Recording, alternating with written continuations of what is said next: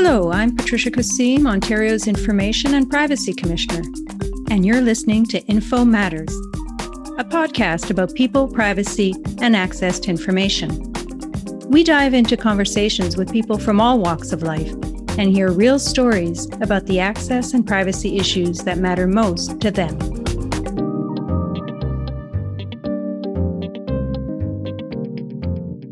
Hello, listeners, and thanks for tuning in.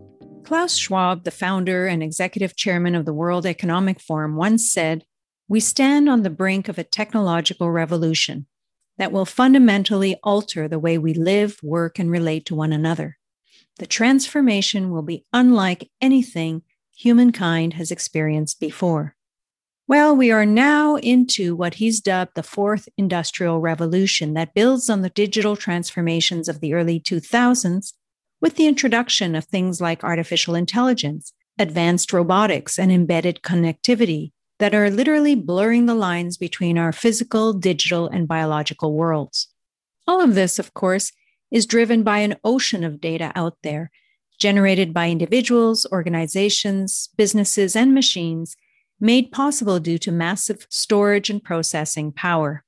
And although we may feel completely awash with more data than we can handle sometimes, we now have the technology through A I and machine learning to help us cut through all the noise and make sense of it all. We now have ways to gain meaningful insights and make data-driven decisions to solve some of society's most pressing problems in areas such as health, education, and the environment, and help us realize broader societal benefits. Some call this data for good.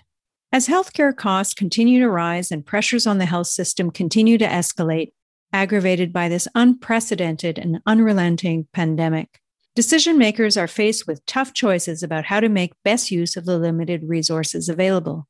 Some believe the key lies in analyzing and gaining insights into health data, combined with other socio-demographic and economic data, to help us get a more complete picture and understanding of medical conditions, leverage innovations to develop new treatments, and manage resources in a way that lowers costs and improves overall quality of life. But how can we expand access to useful data without compromising the privacy of individuals? Is there a way to create a stand-in for real data that can deliver similar results? A way of replicating the data, so to speak, or at least its statistical patterns in non-identifiable ways? Well, it turns out there is. It's called synthetic data, and that's what this episode is all about. My guest for today is Doctor Khaled El Emam. Doctor El Emam is an electrical and electronic engineer by background and currently holds the Canada Research Chair in Medical Artificial Intelligence at the University of Ottawa. He's also the C E O of Replica Analytics, a company that develops software for generating synthetic data that protects the privacy of individuals while maintaining the statistical properties of real data. Khaled, welcome to the show. Thank you very much for uh, for having me. I've known you for many years, and I know you've dedicated almost your entire career to developing privacy-enhancing technologies. In fact, you founded a couple of successful startup companies that offer these kinds of services. What led you into research and development of new techniques and approaches for anonymizing data? We can go back to, to the early days when uh, you know, when I first started working on this topic. I was uh, involved with health research. So really the genesis was enabling access to data for health research. A lot of innovations you know, for, for drug development and for understanding the progression of disease relies on data and relies on the analysis of data that has already been collected, you know, data collected at clinics, data collected at hospitals, and so on. And uh, access to this data has historically been very challenging due to privacy concerns. Not because the regulations make it difficult, just because the interpretation of these regulations is sometimes overly conservative, and um, to really implement the, uh, the regulations requires uh, some advanced technology. So I started working on developing some of these technologies that would enable access to health data to support research, to support drug discovery, you know, adverse events from using drugs or vaccines and so on, and to make this data accessible and available to, to uh, researchers um, as efficiently as possible, but also maintain the quality of that data. So the class of technologies here is called privacy-enhancing technologies. And what they effectively do is create anonymous versions from the real data. So you take a real data set, a real clinical data set, and you would create an anonymous version that is not linked to people. So my initial uh, adventures in this space was to develop some um, kind of risk-based uh, anonymization technologies. And over time, we improved on those and, and developed more sophisticated methods, which you know, we'll talk about more later on. One of those is synthetic data. And I'd like to ask you if you can tell us, first of all, what is synthetic data and share some real-life examples of its use with our listeners. Yes, absolutely. So um, synthetic data is, is essentially fake data. I'm sure a lot of people have seen deepfakes, which are the you know, fake images that look very realistic. They are uh, images that are generated from A I models. So the basic idea is you get a large bank of images of real people, then you train some A I models to understand what real people look like, what are the characteristics of real faces, et cetera. And then that once you've trained those A I models, you can use them to generate new images, new faces. And the technology has advanced so much that these new images, these deepfakes basically uh, look, look very real. So let's take um, an example of a maternal and infant health database. So this is the type of data that's collected during pregnancy and, and after, after an infant is born. And there are a lot of pieces of information that can be collected around the, the health of the mother, about around smoking status, around gestational age, birth weight, and generally that the, the health of the of the infant. And so if you take that data set and create a synthetic derivative of it, you maintain the same uh, proportions in the synthetic data, uh, women who who smoke and, and don't smoke, for example, the proportion of you know male and female um, infants, the distributions of, of gestational age and, and birth weight. So all of these characteristics are maintained in, in the data set. And imagine you're doing this across maybe you know hundreds of different attributes that, that may, may be in this in this database. But it's not just these individual characteristics, also the patterns in the data or the relationships in the data are maintained. And there may be many, many relationships among these hundreds of, of attributes. So for example, if there's a relationship between you know, smoking status and birth weight in the real data, then, then that relationship would also be maintained in the synthetic data. No record in the synthetic data will have or could have exactly the same values on all the attributes as a record in the real data. But across all of them, for example, that pattern between smoking and birth weight would still be maintained. So you would still draw the same conclusions about this relationship by analyzing or, or by examining the synthetic data as if you had the original data. So at the individual level, uh, the values are not the same, but in aggregate across all of them, across all the births in this data set, the patterns are the same. If I were a, a woman in your study in the original data set, for instance, and you were to replicate the values in a synthetic data, you would have general attributes that would look the same, but no individual record in the synthetic data would look exactly like me with all the exact same attributes and traits that make up who I was or who I am in the original data set. Exactly. But also, this can be tested. There are ways to evaluate synthetic data and determine what are the privacy risks in that synthetic data. So to what extent does the synthetic data replicate exactly the patterns in, in the real data or patterns about real people? So you can test that. And if the risk is high, you can go back and redo it and get a new synthetic data set that reduces the risk. So there are ways to test this. You don't have to take it at face value. You can do it, evaluate it, and make sure that these risks are small. Because they're not real data, they're, they're generated from these A I models, they have a lot of privacy protective characteristics. So we achieve our objective of creating um, anonymous information, but that's still very useful because it maintains the patterns in the original data. It, it is realistic data. So that's what synthetic data is. And in terms of uses, uh, I mean, there are a few public examples that I can um, talk about. One of them is, is some work we did uh, in Alberta with the University of Alberta and Health Cities there, where in, in Edmonton, where we took health system data sets. The intention was to make that type of data available to researchers at the university, and we wanted to see whether synthetic data could solve the problem. And it did. We created synthetic versions of quite complex health system data sets. And uh, when the researchers at the University of Alberta analyzed the data, they got the same results with the synthetic data that they did with the original data. So, so it can work quite well uh, in practice. Statistics Canada has used synthetic data to support hackathons, for example.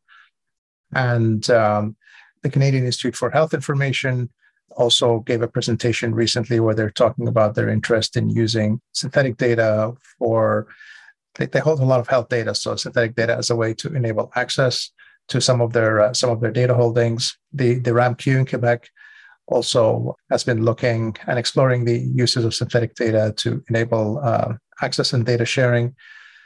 So there are various initiatives across the country that are um, using and, and, and applying synthetic data as a means to, to solve the data access problem. And then another, I think, important uh, use case is, going back to health, is around rare diseases. So rare diseases, as the name implies, are, are rare, so you don't have enough data for uh, analysis. And so synthetic data generation techniques can uh, create virtual patients. So you, again, you train these A I models to learn the, the properties and the patterns in those patients' data. And then once you've learned those, those patterns, you can then create or synthesize virtual patients. And then you'd have more data to, to use for, for um, analysis and, and for research to discover new patterns or, or test new hypotheses with, with that data. So I would say these, these are some of the main use cases today that have emerged around applications of, of synthetic data generation techniques. So why move towards uh, the use of synthetic data instead of using real data that's been de-identified? What, what are some of the benefits of synthetic data? Yeah, so there are de-identification methods that have been in use for, say, ten, you know, ten to twenty years or so. They, uh, they have historically worked uh, quite well, but um, in practice, there have also been these re-identification attacks. And because of this, the, the narrative around traditional de-identification methods has become uh, more negative over time, which results in an erosion of trust, erosion of trust by regulators, erosion of trust by the public. Uh, so that's one, one challenge that we're facing. And then another challenge is traditional de-identification methods require quite a bit of expertise and skills. And that, those skills are quite difficult to find. They require a lot of training and uh, a lot of technical knowledge to do well. So these two challenges, the negative narrative and the lack of skills, have made it difficult for organizations to use and share and really fully utilize their data sets. We needed something new. So synthetic data solves some of these problems. It doesn't require as much skill because it's a largely automated process. So that's just a very practical uh, benefit. And then it doesn't have a negative narrative around it. So there's more acceptance of it as the way forward to enable the sharing of uh, data. And the results so far are encouraging in the sense that it is privacy protective and it does um, it does a good job in ensuring that, that the risks, the privacy risks, are quite small. So this is why synthetic data, at least today, is, is attractive. And you know, my hypothesis is that it's the future of data sharing moving forward. How well does synthetic data compare to the real thing in terms of statistical properties? It's not going to be exactly as the real thing, because if it's exactly the same as the real thing, then you're essentially replicating or copying the real data. So there'll always be some differences. And you should always expect to see some differences. The objective, though, is that the synthetic data uh, captures the patterns in the original data, so that the um, analysis that's done with the synthetic data results in the same conclusions as the analysis that you would do on the real data. And the evidence so far has been encouraging on that front. Maybe for our non-technical listeners, can you explain in easy terms, how do you actually make synthetic data? So it, it's, it uses A I and artificial intelligence techniques kind of broadly defined. And you start with a real data set. So let's take a concrete example. Let's say it's a, um, a hospital database, a hospital data set that you want to create a synthetic version of. So you, you get the hospital data set and you train an A I model using that hospital data set. And then once you have a trained model, you essentially make that A I model generate new data based on all the patterns that it has learned. And this new data will look like the original data because it's uh, following the same patterns that were learned by the A I model. So this works really well if the A I model is good, if it really captured the patterns, the original data. Um, and there have been enough advances in this area that these A I models have become really good at uh, capturing very subtle and complex patterns in the original data. And it's continuously improving. So when you generate the synthetic data this way, it looks like the real data. It has the same patterns, the same distribution, same statistical properties as the original data. And when you use it to analyze, uh, to do analysis or to, to visualize patterns, you will you will see very similar patterns and, and draw the same conclusions as if you had the uh, the original data.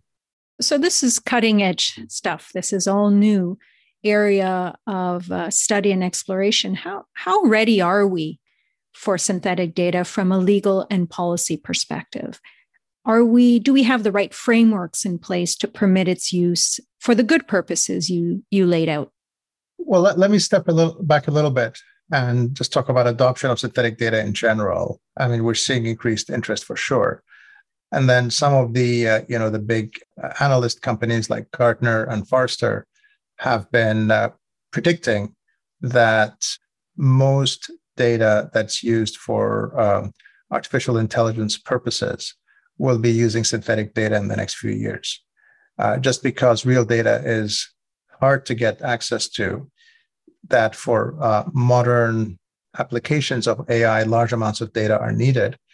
So their prediction is that synthetic data will solve that problem. Um, their predictions for the adoption of synthetic data show quite an aggressive adoption curve over the next five years. And then Forrester, you know, identified synthetic data generation as one of the top A I technologies in the future. For all of these reasons, the adoption curve, I think, is, is accelerating quite, quite fast. In terms of what should be done, I mean, given the rapid acceleration and adoption, there's a real need for regulatory uh, guidance, whether, for example, synthetic data should be treated the same way as traditional anonymized or data-identified data, or should it be treated differently? Because it's not real data. It comes from models rather than derived directly from, from real data. So there are a couple of considerations here. And having some concrete guidance on how synthetic data should be treated, there's some movement now to regulate anonymized data to some extent. Should synthetic data be regulated, or because it's not real data, it should be treated differently? So these are the questions that are coming up, and it will be very beneficial to support the adoption of synthetic data and to ensure that it's used responsibly and users and technology providers for synthetic data are putting in place the right controls and the right mechanisms to manage the risks. Regulatory guidance would be very helpful at this point. This is the time to intervene and make a difference in, in, in the trajectory of how this technology will, will evolve. Actually, that's a good segue for my next question, which is how can an office like mine or other data protection regulators help advance the debate and the discussion on technologies such as this to help resolve some of the de-identification challenges we've seen and the promises it holds for many socially beneficial uses of data? I mean, your your, your office has produced the identification guidance, which was, um, I think, a fantastic document because it provided very operational and concrete guidance on de-identification a few years ago. And I think something like expanding such guidance to uh, synthetic data generation or, or other types of privacy-enhancing technologies would be very beneficial. You know, my, my observation is that uncertainty creates paralysis.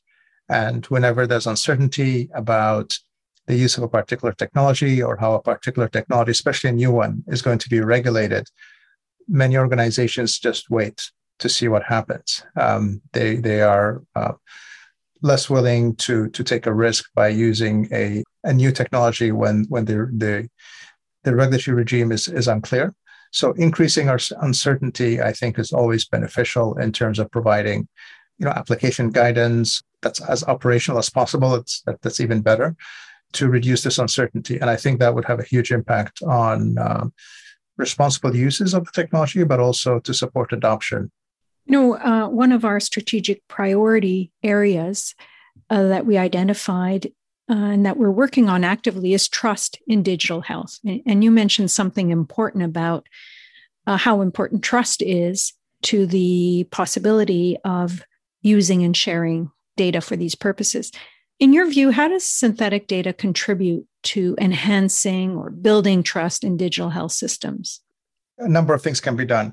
Synthetic data itself, just because it uh, has a low risk of identifying individuals, it's it's a good way to share data and provide access to data in a way that respects people's privacy or, or patients' privacy.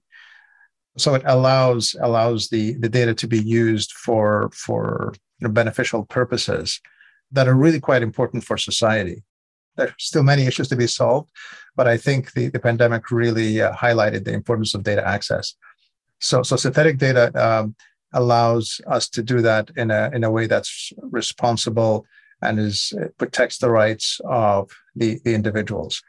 But the other side of this is, how do we know that the data that we we we are producing is used in acceptable ways, unsurprising ways? You're not going to build models from the data that will discriminate against certain individuals, or that will, uh, you know, make creepy decisions or, or uh, surprising decisions about individuals. And I think this is an important issue, uh, and it's more of an ethics issue, where there has to be an ethics overlay over how data, non-identifiable data, synthetic data, is used and what kind of decisions are made from, from that data.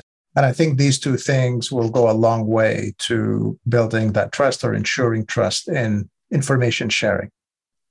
So, as you know, there's a whole raft of legislative reforms underway here in Canada, among the provinces, internationally.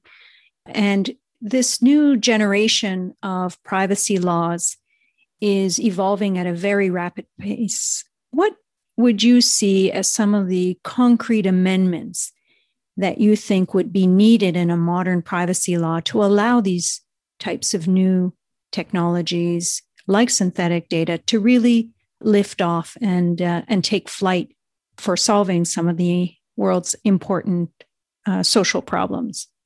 Yeah, I, I think there at a, at a high level, there are two big things. Uh, one is reducing uncertainty, and the other one is incentives. So let, let me give some examples. Two big things that often contribute to this uncertainty are whether additional individual consent is needed to create non-identifiable data, such as synthetic data. And some regulations, such as the Ontario's health law, are very clear in that consent is not required, but other statutes across the country are, are ambiguous about this. And therefore, you, the, the community at large, organizations in the public and private sector, have to read in what they should do with respect to consent. Now, a strong argument can be made that methods to create non-identifiable data so that data can be used for analysis and research and so on is a good privacy protective measure. Uh, non-identifiable data is better for the individuals. It's a good way to protect their rights, and also it can enable beneficial uses of data. And so an argument can be made that the act of creating non-identifiable data, such as synthetic data, does not or should not require additional consent.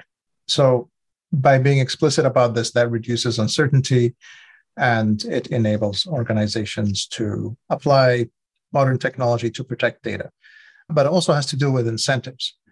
So if consent is required to create non-identifiable data, then organizations can just get consent for, for whatever uh, analysis they want to do with the data. They don't need to synthesize it anymore or create non-identifiable versions of it anymore. So by putting in place more steps to use data, we're creating disincentives to use it in a privacy protective way. So if I have to get consent, I might as well get consent for whatever analysis and uses I was going to do with, with original data, and I end up using identifiable information, which is less protective of individual the individual's privacy rights. So that's one example of uh, you know uncertainty and incentives. Another one is around when you create non-identifiable data. You know, privacy laws are binary in the sense that they treat data as identifiable or non-identifiable, and in practice, identifiability is on a spectrum.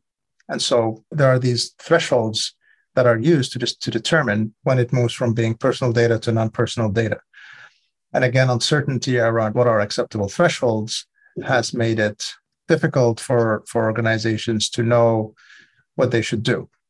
So being more prescriptive or provide additional clarity on what are deemed to be acceptable thresholds would be very helpful because it reduces this uncertainty. So the more it's clear what the rules are, it becomes easier for people to follow the rules. And when the rules are unknown, many organizations will, will do nothing because it's the least risky option.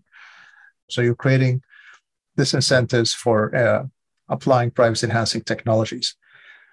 And that's not ideal. I mean, ideally, you want to incentivize organizations to apply the best available privacy-enhancing technologies to protect the privacy of individuals and then to enable them to use that data responsibly.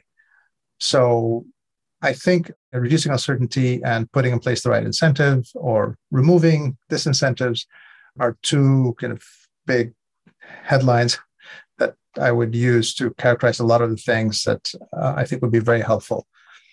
The, the other thing to keep in mind is, um, and I, I think this is really important, because in a lot of conversations, people talk about uses of data in terms of, you know, risk. There's all these risks to using data, the risk of data being misused and so on. But there are also a lot of benefits to using data. And we have to also, you know, keep in mind the benefit side of the equation, that data uses can be very beneficial for, for society, and they can have tremendous economic benefits as well for, you know, companies in Ontario, for Canadian organizations. I mean, we have to compete with the world. It's not just about managing risk. It's about managing risk, but also gaining the benefits of using these, these data sets. Very interesting. Thank you again so much, Khaled, for joining me on Info Matters. This is indeed a very complex topic, and you've really helped us put it into context for our listeners.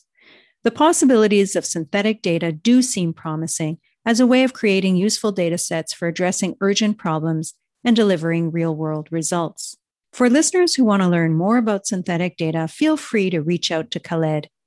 And for those who want to learn more about de-identification techniques and other privacy-enhancing technologies, you can visit our website at I P C dot O N dot C A. You can also contact our office for assistance and general information about Ontario's access and privacy laws.